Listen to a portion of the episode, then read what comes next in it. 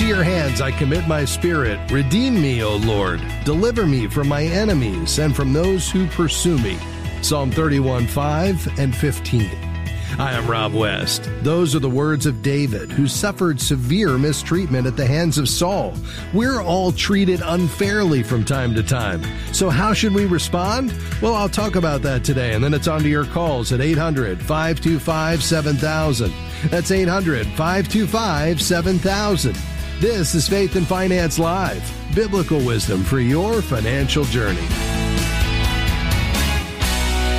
Okay, before we get into how we should respond when others mistreat us, I think it's important to examine ourselves first and to make sure we're not mistreating others. As Jesus says in Matthew 7 5, first take the plank out of your own eye, and then you will see clearly to remove the speck from your brother's eye.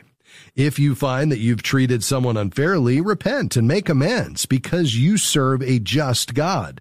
Proverbs 21 3 says, To do righteousness and justice is more acceptable to the Lord than sacrifice. Now, what to do when you're treated unfairly? Well, it could be by a family member, a friend, a boss or coworker, or someone you're doing business with who may be trying to cheat you. Money is often the issue when we interact with others, and it's a powerful motivator to strike back when we feel we're being mistreated. Losing money we feel we deserve to have can make us feel bitter. But Hebrews 12:15 tells us, "See to it that no one fails to obtain the grace of God, that no root of bitterness springs up and causes trouble, and by it many become defiled." You see, we live in a fallen world filled with fallen people and we all experience mistreatment at one time or another. It's important to remember that you're one of those fallen people too. Your first instinct might be to lash out against someone who's mistreating you. That is not a biblical response to mistreatment. Instead, look to Christ as your model. No one suffered more injustice and mistreatment than Jesus. In 1 Peter 2 20 through 22, the apostle tells us how a Christian should respond to mistreatment.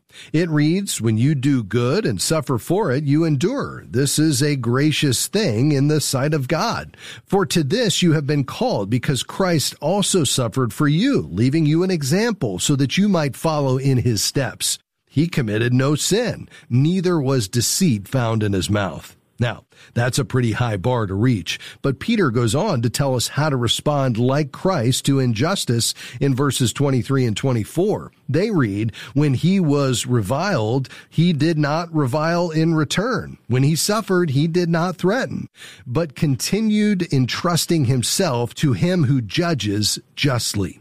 He himself bore our sins in his body on the tree, that we might die to sin and live to righteousness. You see, the key to responding like Christ to injustice is trusting God to work for good in all your affairs. Psalm 37, 4 through 6 tells us, Delight yourself in the Lord, and he will give you the desires of your heart. Commit your way to the Lord, trust in him, and he will act. He will bring forth your righteousness as the light, and your justice as the noonday. One of the greatest examples of a Christ like response to injustice is found in Genesis and the story of Joseph. He was first sold into slavery by his brothers, then wrongly accused by Potiphar's wife and thrown into prison. Yet Joseph never reacted in an ungodly manner to injustice. He even went on to save his brothers and all of Israel when famine struck. Joseph trusted God who eventually used Joseph's mistreatment in a powerful way. And God tests us the same way when we suffer injustice. He expects us to respond like Christ. Now, this doesn't mean that we must quietly accept every injustice that comes our way. It's not unbiblical to state your case in truth and love, but the result must be left to God. This brings up the question of whether Christians should sue or not. In 1 Corinthians 6, Paul says, If you have such cases, why do you lay them before those who have no standing in the church? Can it be that there is no one among you wise enough to settle a dispute between the brothers? Paul is adamant that this is a terrible witness for Christ. He goes on to say to have lawsuits at all with one another is already a defeat for you. Why not rather suffer wrong? Why not rather be defrauded? But note that Paul is only talking about Christians suing other Christians in civil courts. The civil courts are ordained by God to protect us from injustice, and nowhere does the Bible say we can't use them when we're wronged outside the church. All right, your calls are next. 800 525 7000. We'll be right back.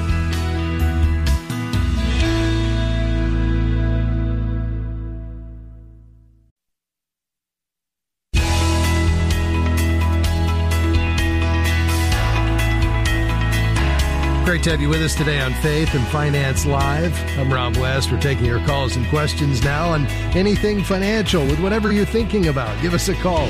Let's tackle it today together. 800 525 7000. At the moment, we've got a few lines open. So this is a great time for you to give us a call and get in line, and we'd love to chat with you. Again, 800 525 7000. Uh, let's head west, far west to Spokane, Washington. Hi, Dean. Thanks for calling. Go ahead. Yes, thank you, Rob, so much for taking my call. Yes, sir. Um, I just had a question. I'm going to retire this year. I'll be 70, and um, our home is paid off, and we also have a rental duplex which is paid off. We've got very good renters, and the unit is well maintained.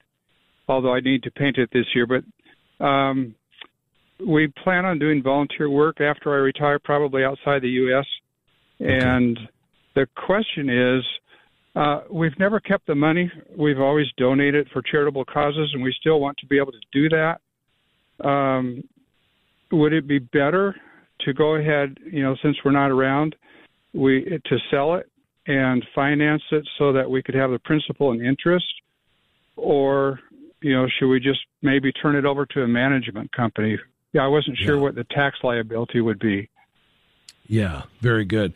Well, those are both great options. First of all, I'm delighted to hear you guys have ordered your finances in such a way that allows you to have the freedom to respond to the leading of the Lord, perhaps doing some volunteer or mission work outside the U.S. and you're debt free, which gives you ultimate flexibility. As uh, my mentor Ron Blue says, we should be as believers in a position to live or die, give or go. And you're uh, doing the go aspect of this, which is great.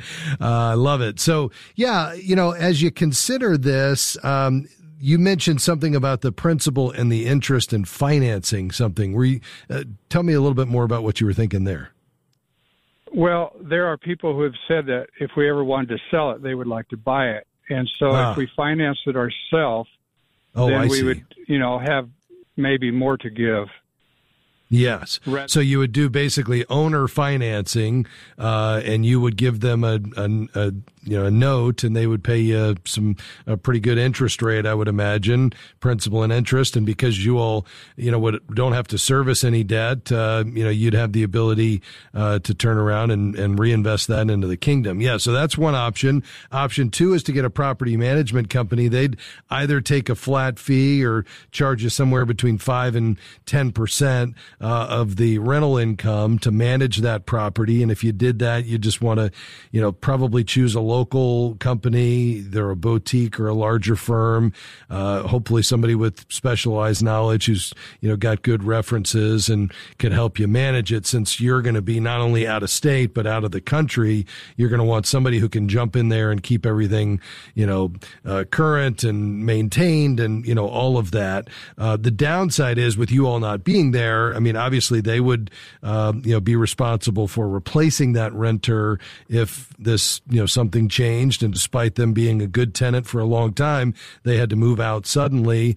I mean, the good news is if you guys are in a financial position to kind of weather that, then you'd continue to keep this asset, let it appreciate into the future. And the rental income could be something that you could have for, you know, well into your retirement to continue to fund kingdom causes. But it does add a little more complexity as opposed to you selling it, no longer being responsible for it. And now, you know, you're just becoming a lender. And that's a function of, you know, how good a quality is the credit risk on the current tenant.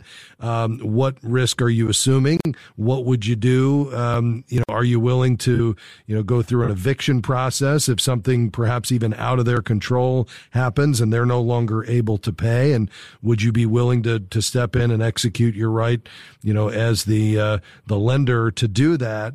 And if you either A, don't want to take that risk and responsibility, or two, you don't want the hassle of, you know, knowing that you're an absentee landlord, um, you know, given that we're heading into a recession and we don't know how deep it's going to be, then that third option is more attractive where you say, listen, we're going to go ahead and sell it. And, um, you know, if we're going we have any gain on it, we'll pay the capital gains tax.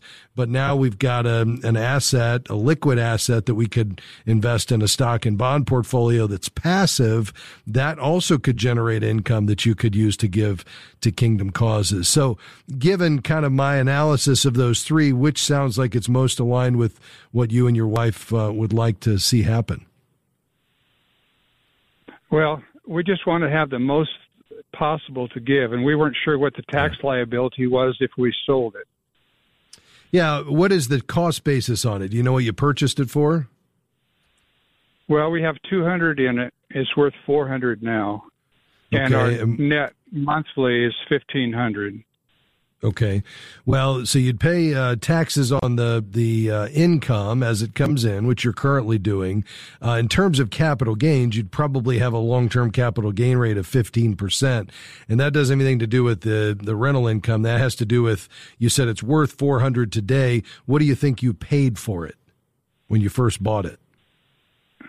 Well, we paid 165 for it, but we've we've put more money into it. We have around okay. 200 in it total. Okay. Yeah. So let's say roughly you had about 200,000 in, in profit. You'd have about 30,000 if you paid a 15% capital gains rate, uh, 30,000 in capital gains taxes that you would have to pay.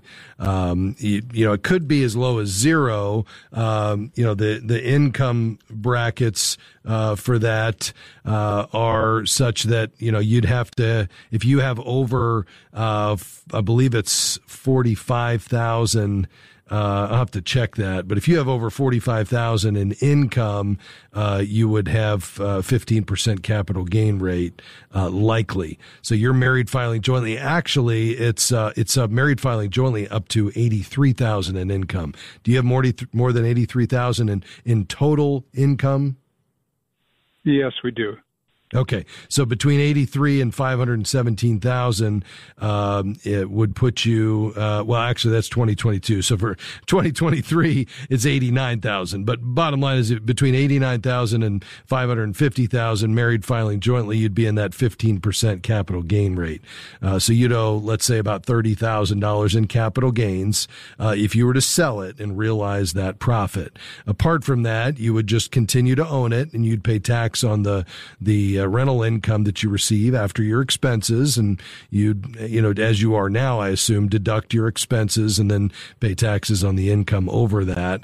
And the same would be true on the interest income that you'd receive if you uh, do owner financing. Okay. Yeah. Yeah, so, we we really don't pay any taxes on it because we just give it all away. Yeah, exactly. So you you guys are uh, in a great spot there. Uh, the the way that you could you know also handle this is if you wanted to sell it. What I would probably do to given your charitable desires here uh, is I'd give the property to your donor advised fund uh, that you would set up or a portion of it. But let's say you gave the whole thing. You'd give a four hundred thousand dollar asset to your donor advised fund. You'd have no capital gains because you just gave it away. Then you'd sell it all of the proceeds would go into your donor advised fund and then you could give it away at your leisure over the rest of your life or all at once or over some period of time that you choose. So that would be another way to skip all the capital gains and have 100% of the proceeds of the sale available for charitable giving. So that would be one other option for you to consider. Does that make sense? Yeah, is that called donor donor advised? Called a donor advised fund, and I would work with my friends at the National Christian Foundation, ncfgiving.com. They call it a giving fund. Uh, you stay on the line. Let's finish up off the air, Dean. I've got to take a break, but we'll be right back on Faith and Finance Live. Stay with us.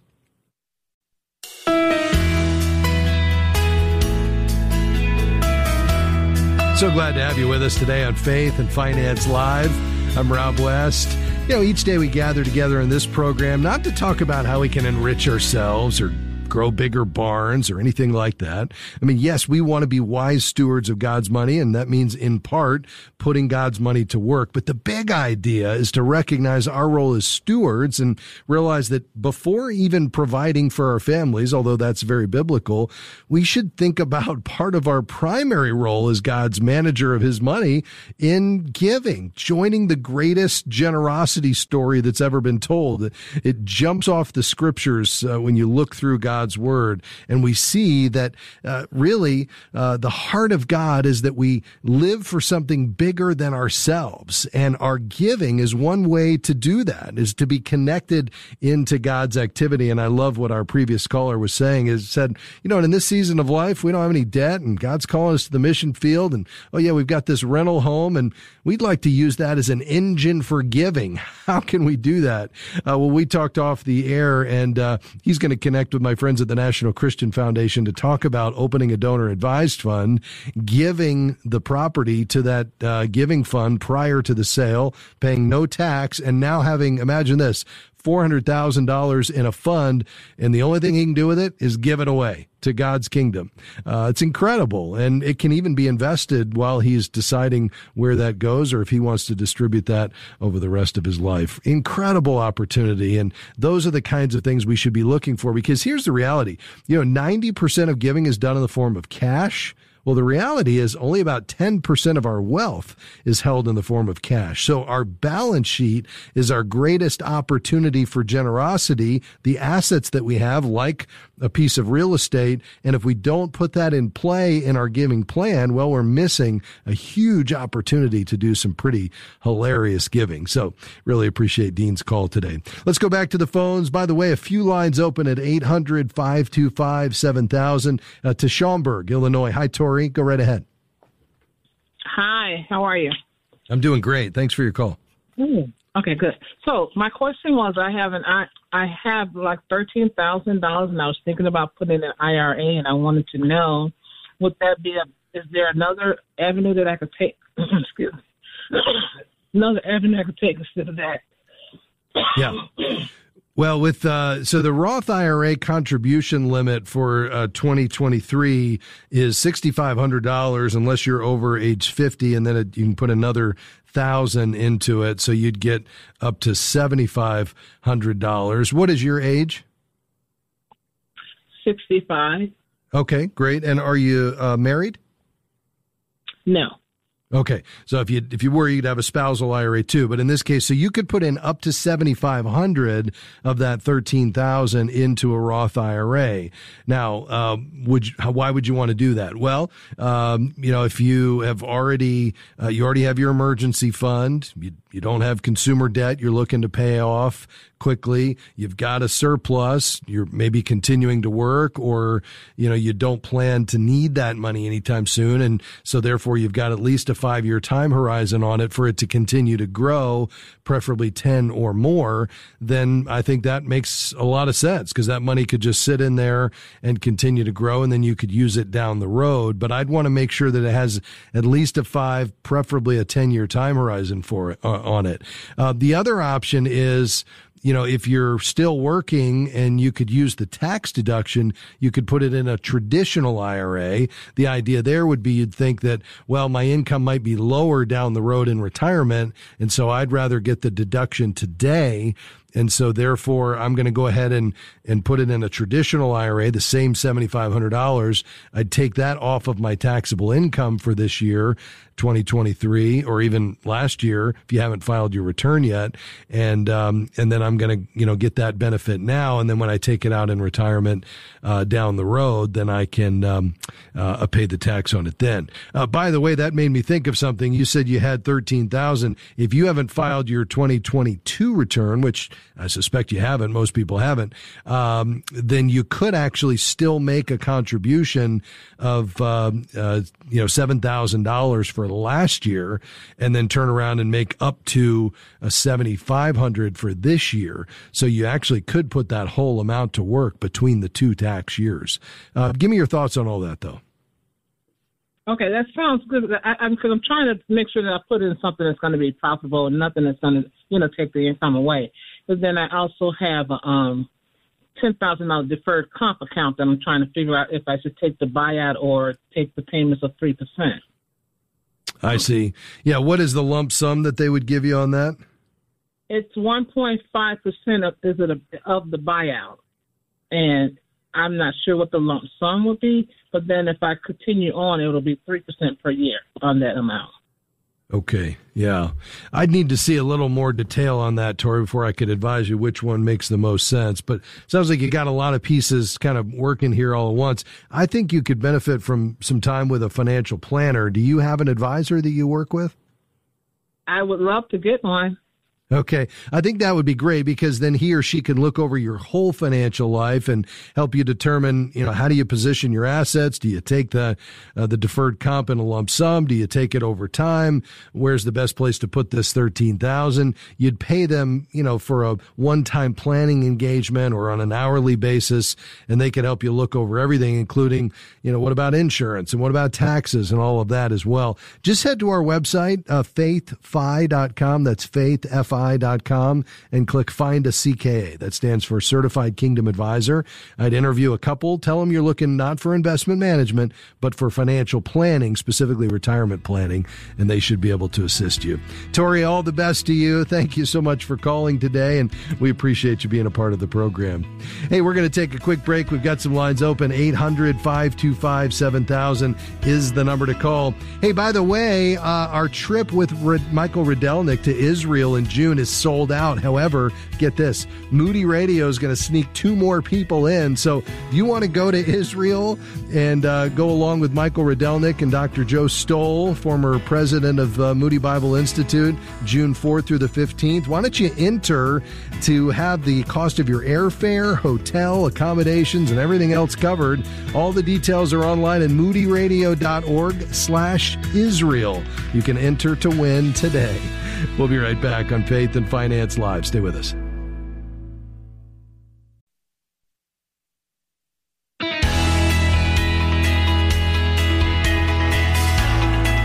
Thank you for tuning in this afternoon to Faith and Finance Live. I'm Rob West, taking your calls and questions. A few lines open 800 525 7000. Hey, if you haven't checked out our brand new website at faithfi.com, we'd love for you to do that.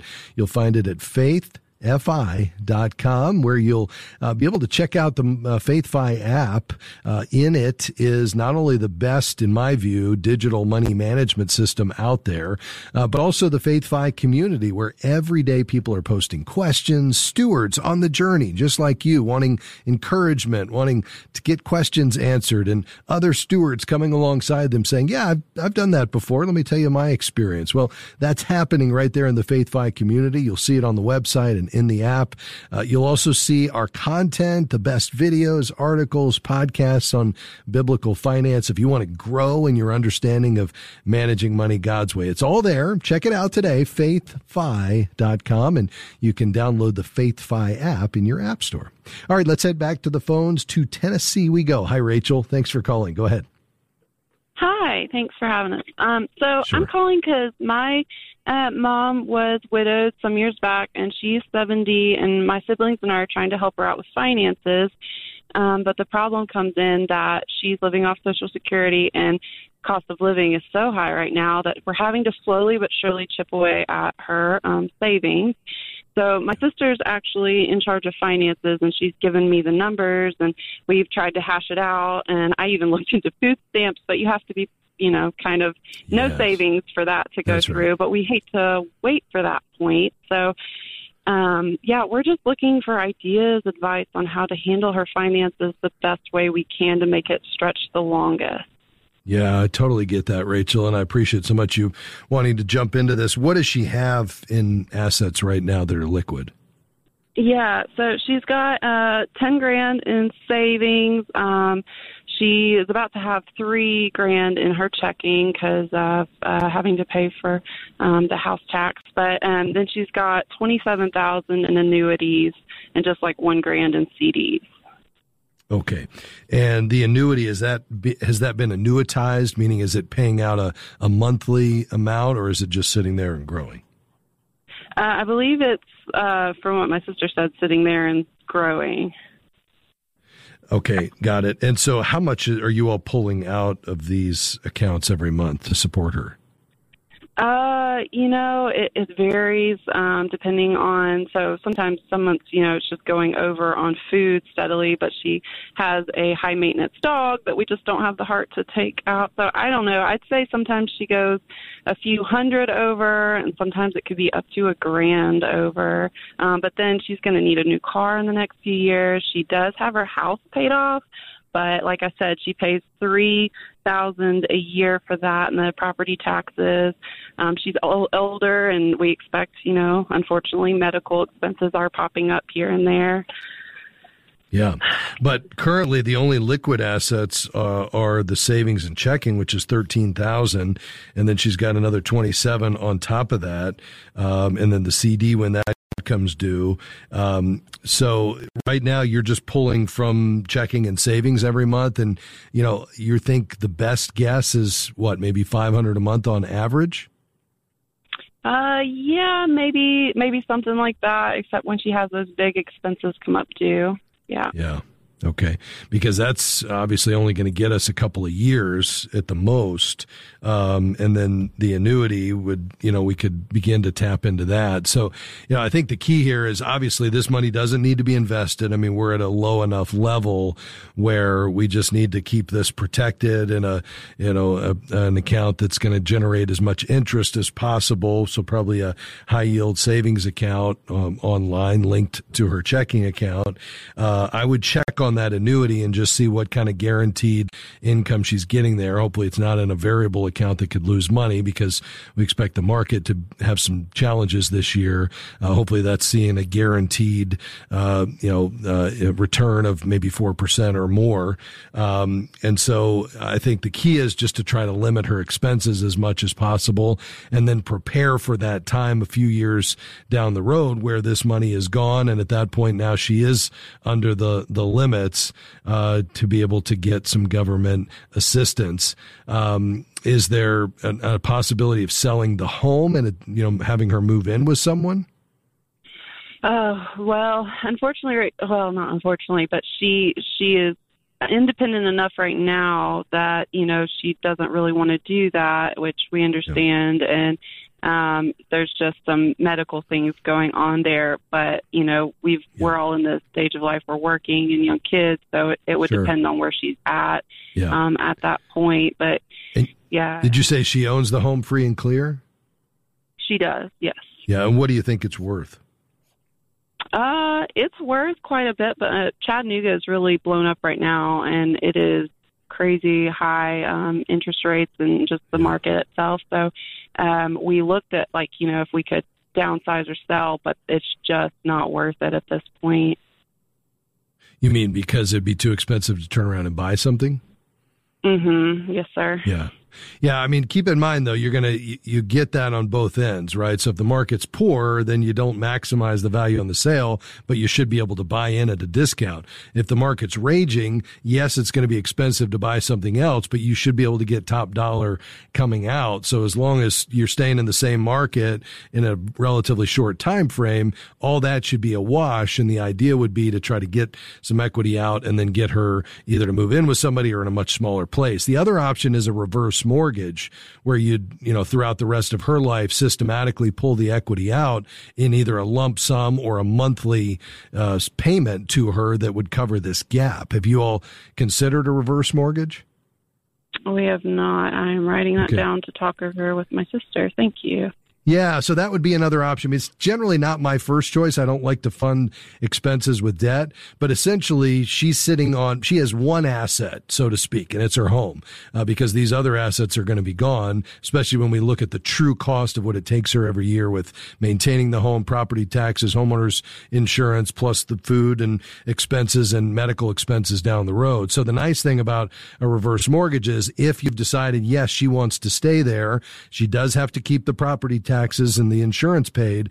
But apart from that, she would systematically get a payout, essentially a, a check every month based on her age, life expectancy, and the value of this home, where for the rest of her life, she could systematically pull the equity out of the house, use that to fund her expenses and stay right where she is. And then obviously when the home is sold, let's say she needed at some point to move in with one of you or go into long-term care, then at that point, uh, you know, that debt would have to be repaid, whatever whatever had come out of it, plus the fees and the interest, uh, out of the proceeds of the home sale, and then the balance would be available to then you know cover her expenses in a, a nursing facility or something like that, which is going to be expensive, but hopefully there'd still be some of this you know home asset left that could at least you know cover a portion of that. So I think that might be the next step if she's not looking to move out uh, and put this money to work, then I think if she wants to stay there, a reverse mortgage is probably your next best option. Of course, you want to try to keep her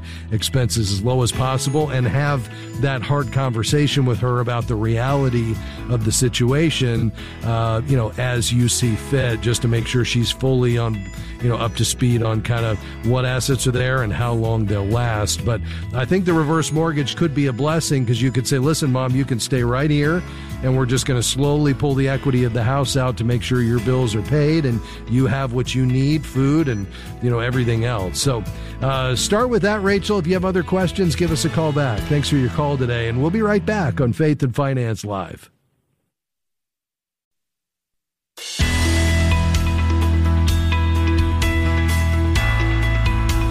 Great to have you with us today on Faith and Finance Live. I'm Rob West. We're taking your calls and questions today. Let's head right back to the phones. We've got a bunch of questions to get through and not a whole lot of time to do it. So we'll move quickly. To Florida we go. Lewis, thanks for calling. Go right ahead. Yes, sir, Rob. Thank you for your ministry. My name is Louis D'Souza, and I have a question. Actually, my wife is going to ask you a question because she's more okay. versed than this than I am. Her okay. name is Carol. Hi there. Very good. Hi, Carol. Hi.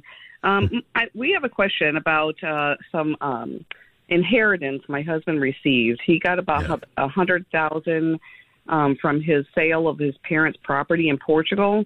The money okay. is still in Europe, and um, we would like to invest at least half here in the U.S. And we're wondering where we should look. We've got things like something from um, American Express, their Kabbage checking, and they give you 3%, and some other savings accounts that we've looked at that are over, if you invest over 20, it's about one something percent, or is there some other low risk investment we can make because we're 62? Sure. So when you say low risk, what do you mean by that? Do you want it gar- the principal guaranteed, like there's no way to lose money, or are you willing to take a little bit of risk, which means the always the possibility of of principal loss in exchange for getting a little bit better rate of return? Well, I I don't want to lose. Like if I invest uh, fifty thousand, for example. Uh, into something that's a little bit of a risk, I sure wouldn't want to lose half of that or even all of it. Yeah. I, I feel sure. like we're we're too far down the line to to recoup that. Yeah, yeah. No, I certainly understand that. I, I think last year would be a great example. Last year was a really tough year in the stock market. Uh, and we saw, you know, after a 12 year raging bull market where stocks and bonds did very well, we saw a really challenging year last year where the market was down 20% plus.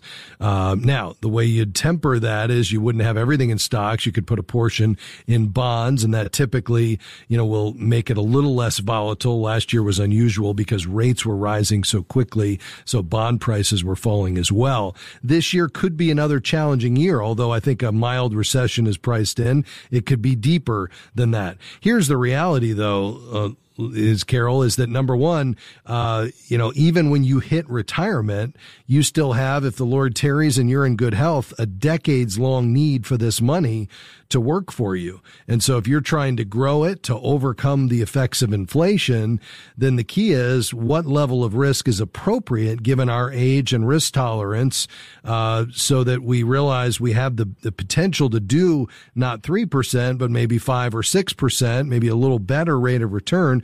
But with that comes the risk that we could lose some money, but we're taking a long-term view.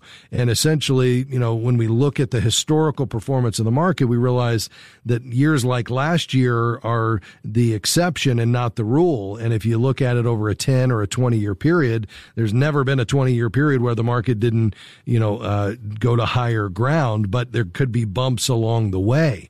Um, so I think that's part of what you need to decide. And what I would do if you were going to go that route would be to hire an advisor because this is a lot of money, uh, who could understand you and your husband, your goals and objectives, your risk tolerance and build a portfolio that gives you the chance to grow this money um, with as little risk as possible, um, and and have the advisor manage it. But at the end of the day, if you're saying, you know what, I don't ever want to open my statement and ever see this down, well, then you don't need to put it at risk because uh, you know that is a possibility. And in that case, then we'd only have banking products at our disposal, which are things like high yield savings accounts. Today, you'd get about three and a half percent with an FDIC, meaning backed by the U.S. government savings account or a CD. And let's say you put it into a 15 month CD right now, the best rates you can find are around 4.6%.